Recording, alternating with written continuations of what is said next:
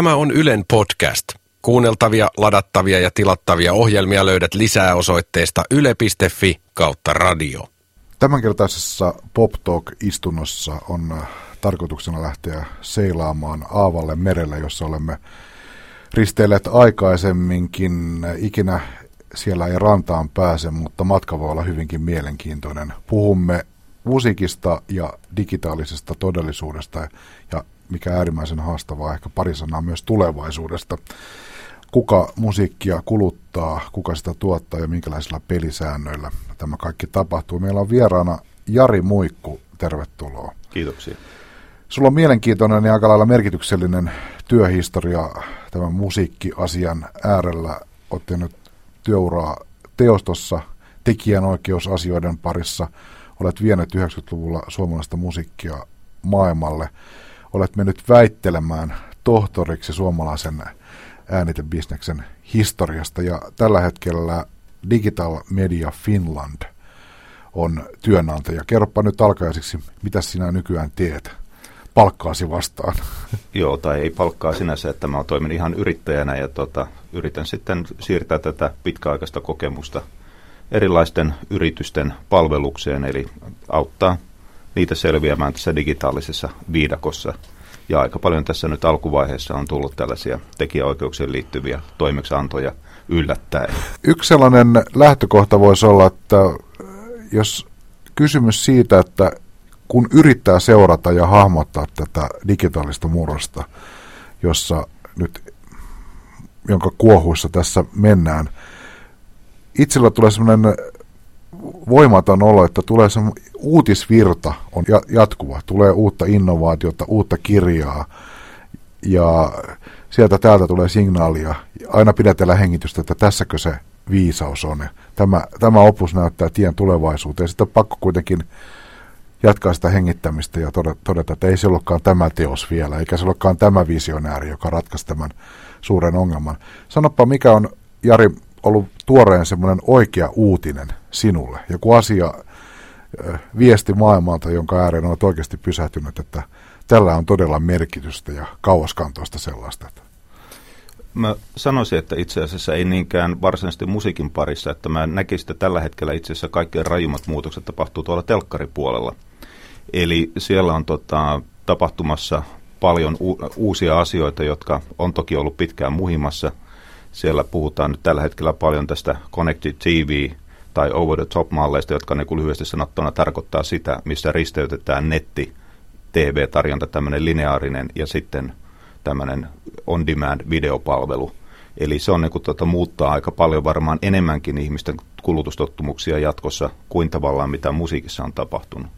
Toki niin, että aika paljon näistä muutoksista on tullut ensimmäisenä musiikkiteollisuuteen ja musiikin pariin – että musiikki tässä nyt näyttää aika paljon tietä.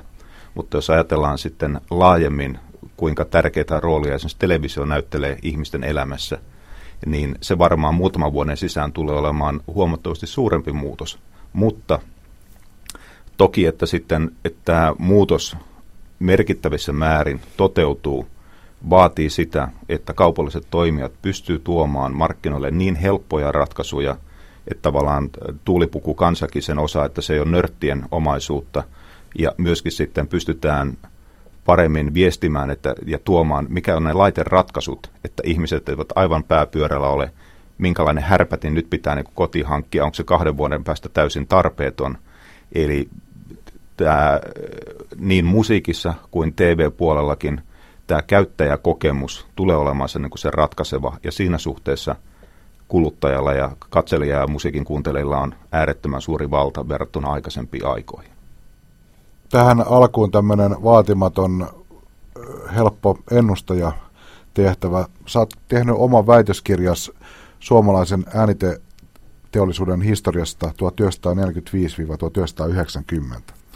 No, tulevaisuudessa tulee tulevaisuuden Jari Muikku, joka tekee väitöskirjan siitä, mitä tapahtui sen jälkeen vuodesta 90, sanotaanko vuoteen 2015, mitkä tulee olemaan tämän tulevaisuuden merkittävän akateemisen mestarityön keskeiset pointit, eli mitkä on tästä lähihistoriasta ne asiat, jotka tulee jäämään historia?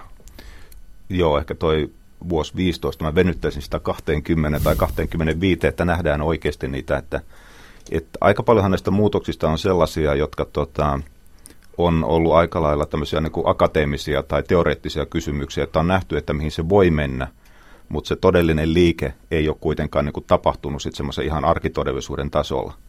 Ja jos ajatellaan sitten ihan musiikkiteollisuutta, niin sellaisia piirteitä, jotka siinä tota, keskeisesti siihen vaikuttaa, on toki tämä tekniikan kehittyminen ja verkon tarjoamien mahdollisuuksien käyttäminen tavallaan sen ketjun molemmissa päässä, niin siitä lähtien, mitä artisti, biisin tekijä tekee, kuin mitä, mitä kuluttaja tekee.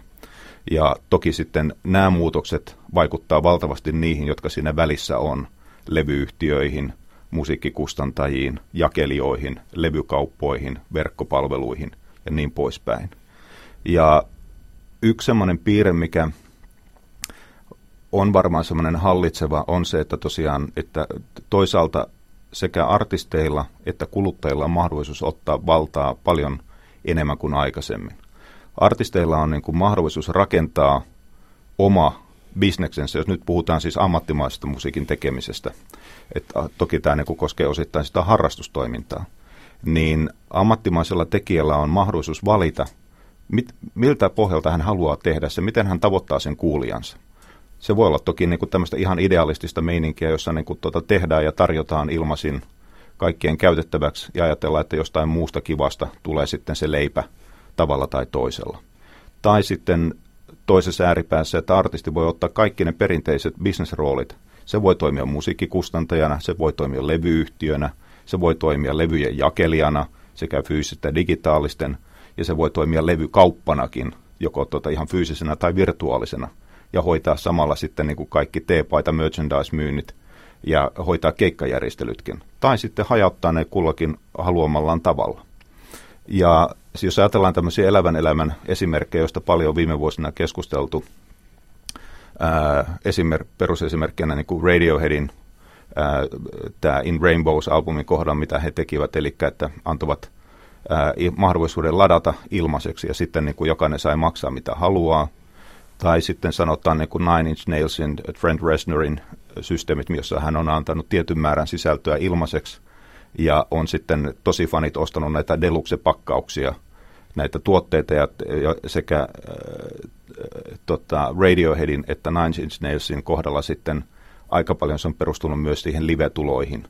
Ja, mutta nämä tämmöiset vaihtoehtoiset mallit on kuitenkin siinä mielessä ää, tällaisen etabloituneiden artistien omaisuutta. Jos ajatellaan niin kuin bändiä Nobody, niin tota, tietysti sillä ei ole samanlaista mahdollisuutta, koska sillä ei ole samanlaista sitä fanipohjaa.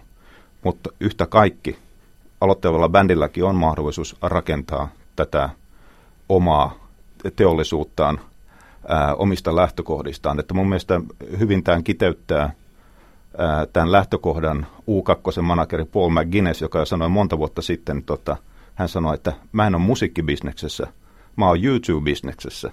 Eli tavallaan se hahmotetaan eri tavoin, että tota, entistä enemmän on tällaista, jos on, mennään tämmöiseen oikein kaupalliseen ajatteluun, niin artistit, bändit, ne on enemmän niin kuin brändejä, joita hyödynnetään eri tavoin.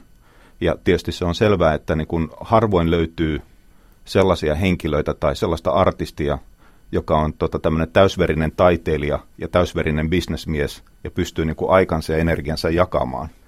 Eli tota, nämä mahdollisuudet ja sitten toisaalta se, ää, mikä on mielekästä ja mahdollista tämmöisessä inhimillisessä 24-7 kierrossa – niin merkitsee sitä, että tota, kyllä sitä niin kuin taakkaa täytyy jakaa tästä hommaa jollain tavoin. Yksi ihminen ei voi kaikkea tehdä. Mutta tämä on niin kuin se pääpoint, siis, tota, jos palataan alkuun, että artistilla on aito valinnan mahdollisuus. Että se ei ole sitoutunut samassa, jos mennään ajassa taaksepäin 5, 60, 70-luvulle vielä, tota, jolloin oli tavallaan vain yksi tie. Että sun piti päästä levyyhtiölle, saada levy julki, saada levy radioon, päästä keikoille että jos sä et päässyt siitä niin kuin näitä läpi, niin sä et ikinä päässyt minnekään.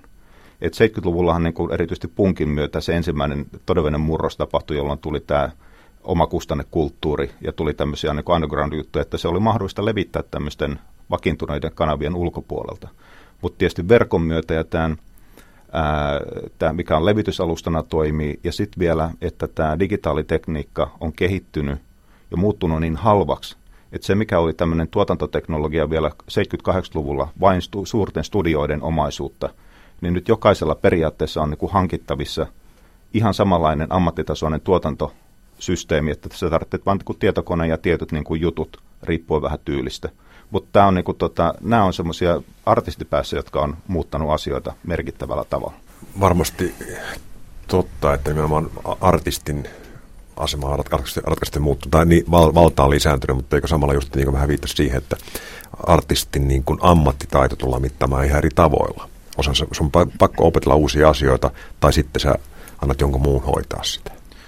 Joo, että siinä on tietyllä tavalla se on muuttunut tai tietyllä tavalla pysynyt samana, että on tietysti artistin valinta, haluuko hän pysyä niin kuin puhtaana taiteilijana, joka pitää käsivarren mitään päässä kaikki bisnesasiat, joko niin, että hänellä on yksi luotettu henkilö, tämmöinen managerityyppinen, joka hoitaa sen kuvion kuntoon, tai sitten hänellä on niin kuin sillä tavalla, että hänellä on levyyhtiön kanssa suhde, on keikkamyyjän kanssa suhde ja joidenkin muiden, ja ne hoitaa sitten hommaa yhdessä. Mutta tota, se on totta, että artistin täytyy paremmin ymmärtää se, tota, se toimintaympäristönsä. Mutta toisaalta sitten artistin täytyy entistä paremmin ymmärtää omaa yleisöään. Se on myös semmoinen niin kuin haasteellisempi ehkä kuin aikaisemmin. Että tota, jos ajatellaan sitten artistin sijasta käännetään se katse siihen kuluttajaan, joka viime kädessä sitä musiikkia dikkailee ja tuota, kuuntelee ja kuluttaa tavalla tai toisella, niin sen valta on myös hirveästi kasvanut. Ja se, mikä on muuttunut tässä, ää, jos palataan siihen väitöskirjaan, niin varmaan jos venytetään sitä 20-25 se vuosiluku, niin silloin nähdään enemmän sitä, miten tämmöiset perinteiset, ää, hienosti sanotaan demografiset segmentit, eli tämmöiset erilaiset niin kuin yleisöryhmät on muuttunut, että tämmöiset perinteiset ajattelutavat, että teinit tekee yht, tota ja ne haluaa tollasta, sitten on niin kuin, aikuiset tekee tollasta, vanhukset tekee tollasta ja haluaa tolleen. Et ne on mennyt ihan sekaisin jo nyt. Eli tota, ja myöskin niin kuin eri artisteilla on sitten useamman sukupolven faneja ja kuluttajia, ää, jotka haluavat tehdä asioita eri tavalla. Joku haluaa tähän perinteistä, että se pitää olla sen niin kuin, ää, CD-levy, haluaa jotain niin kuin fyysistä tuotetta ja pitää olla niin kuin jotain, mitä hypistellään ja joka on niin kuin sitä täyttä, täyttä laatua sitten niin kuin äänen toistollisesti ja näin poispäin. Osalle riittää se pääsy sitten kuuntelemaan jotain juttuja ja ja ne ei todellakaan mene sillä tavoin, että, teini-ikäinen haluaa sitä ja vanhus tota, vaan ne voi mennä perinteisesti ihan ristiin. Ja, ja sitten myöskin, jos ajatellaan tässä median roolia, on se sitten radio, telkkari ja printtimediaa perinteistä, niin yleisön mahdollisuus nostaa ja pudottaa asioita on ihan toisenlainen kuin aikaisemmin. Ja se ei koske ainoastaan musiikkia, se koskee niin kuin tämmöisiä isoimpia brändejäkin. Eli tavallaan kuluttajan valta on niin kuin absoluuttisesti kasvanut kaikilla inhimillisen toiminnan alueilla.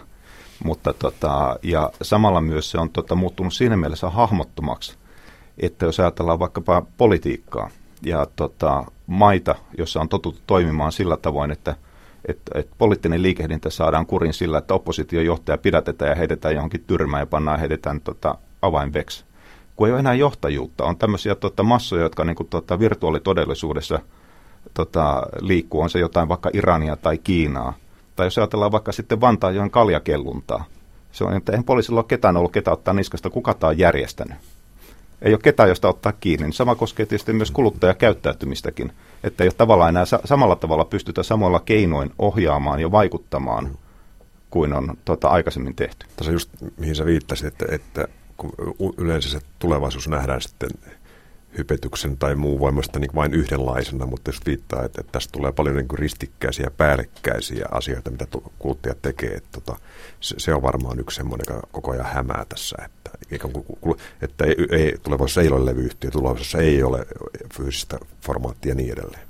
Joo, mun mielestä se on suoraan sanottuna niin kuin roskapuhetta, että se, että ne samat palikat tulee olemaan, mutta ne tulee olemaan eri järjestyksessä ja erilaisilla paino, paino, painopisteillä – että tyypillinen hokema, mitä on niin kuin, että musiikkiteollisuudessa hoettu jo niin kuin viimeiset 10-20 vuotta, että vuoden päästä levyyhtiöitä ei enää ollenkaan. No kyllä ne edelleenkin siellä on ja niin kuin tulevaisuudessakin tulee olemaan, mutta niiden, minkälaisia ne ovat, tulee olemaan hyvin erilaisia. Ja siinä enemmän kannattaa kiinnittää huomiota kuin tämmöisiin muotoseikkoihin se, että, että minkä takia tämmöiset pullit ylipäänsä on olemassa. Ja levyyhtiöiden niin kuin mun mielestä niiden olemassaololla on kaksi tärkeitä pointsia.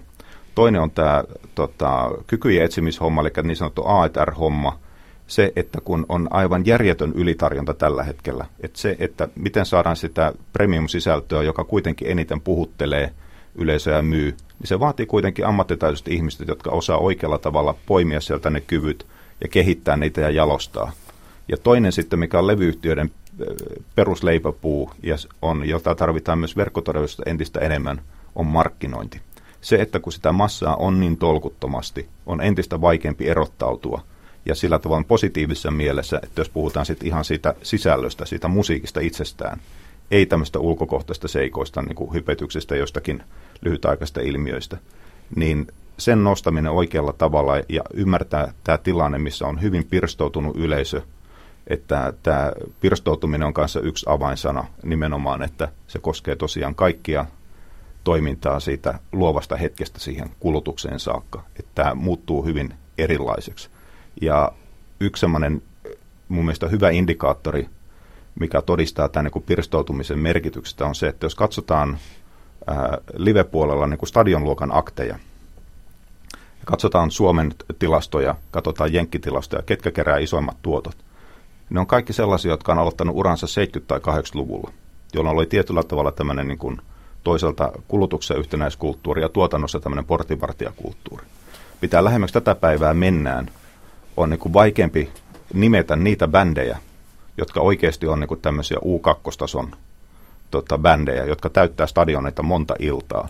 Että voi olla, että niin kuin Lady Gaga täyttää tänään sen, mutta täyttääkö Lady Gaga niin kuin tuota vuoden tai viiden vuoden päästä stadioneita enää? Et en osaa sanoa, mutta tavallaan se on niin kuin tämmöinen tähtikulttuuri myös on muuttunut hyvin paljon ja tota, se muuttaa tätä bisnestä myös oleellisesti. Tuohon pieni pieni lisäys, just, ää, sosiologina tunnettu, Simon Fritti, musiikki-ihmisenä tunnettu, niin siltä pyydettiin skenaarita vuodelta 2025 ja yksi, yksi pointeista on, että silloin ei ne, se oli kärjistys, mutta että silloin ei enää ole stadion konsepteja, koska A ei ole sellaisia bändejä, jotka täyttäisi, ja myöskin, että se stadion ei enää niin kuin palveluna ole riittävän niin kuin kiehtova, että se, siellä on liian paljon niin kuin, melut, me, se, se, ei ole, se ei ole riittävän niin kuin suuri kokemus, vaan siinä on liian, liian paljon, sä liian kaukana ja niin edelleen. Kaikki se, se tämä puoli, mitä vaaditaan enemmän niin kuin laatuun, niin se ei toteudu enää isolla stadikoilla, stadikoilla välttämättä.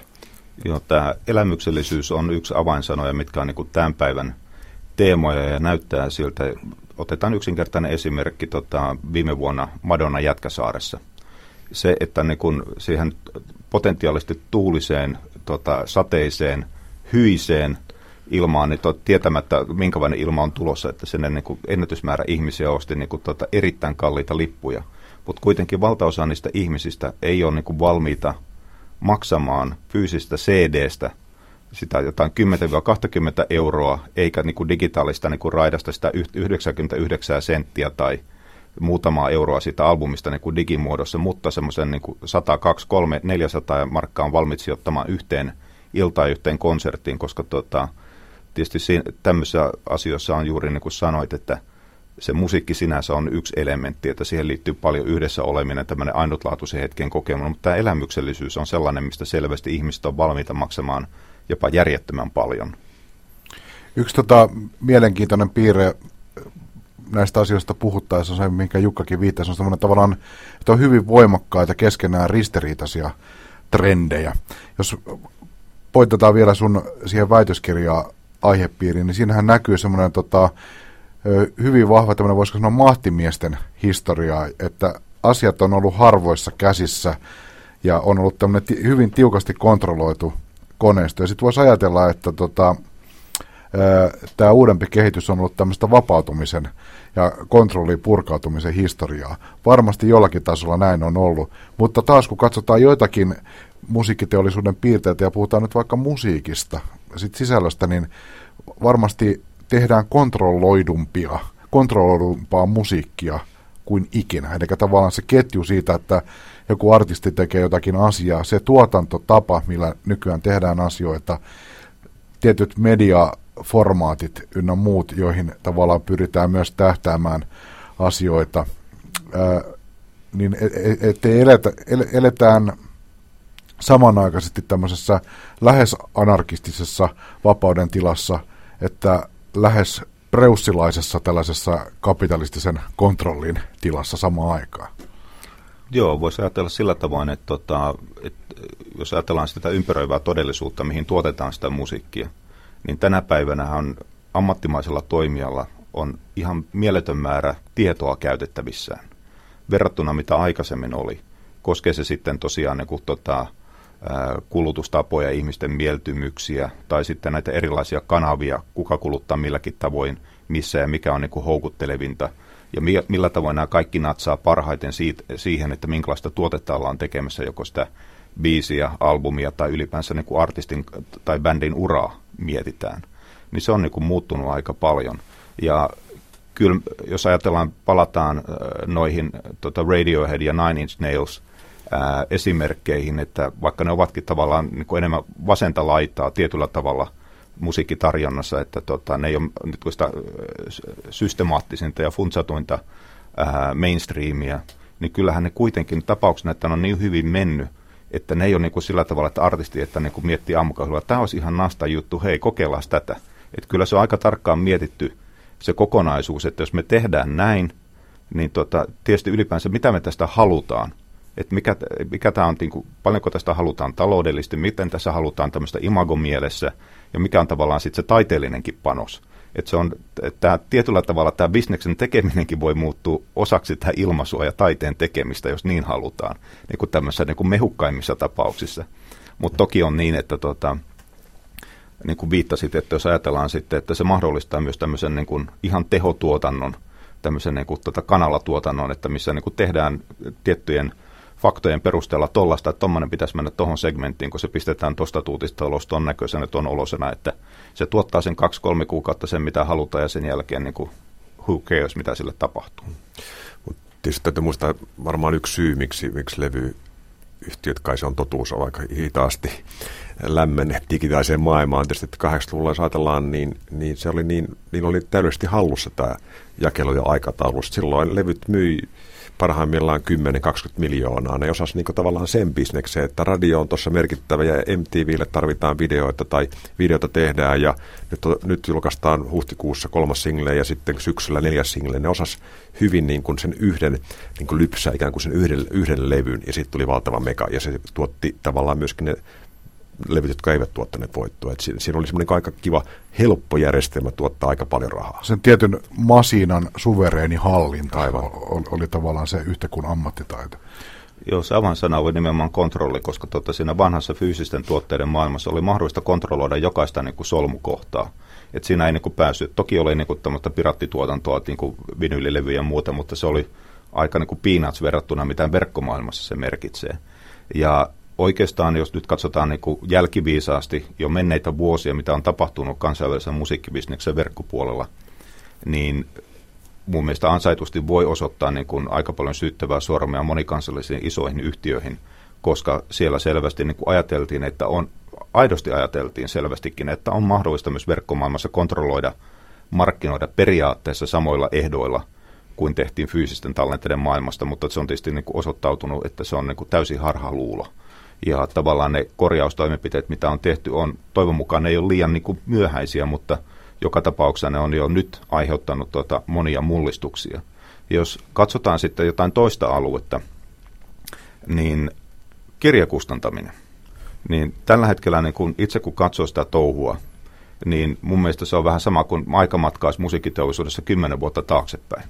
Siellä ollaan aika pitkälle samassa tilanteessa, kun oli vuosituhannen vaihteessa musiikkiteollisuus – ja mikä on niin kuin pöyristyttävintä tai tavallaan toisaalta niin kuin odotettavaa, että siellä näyttää, että siellä tehdään täsmälleen samat virheet kuin musiikkiteollisuus täsmälleen samoista syistä.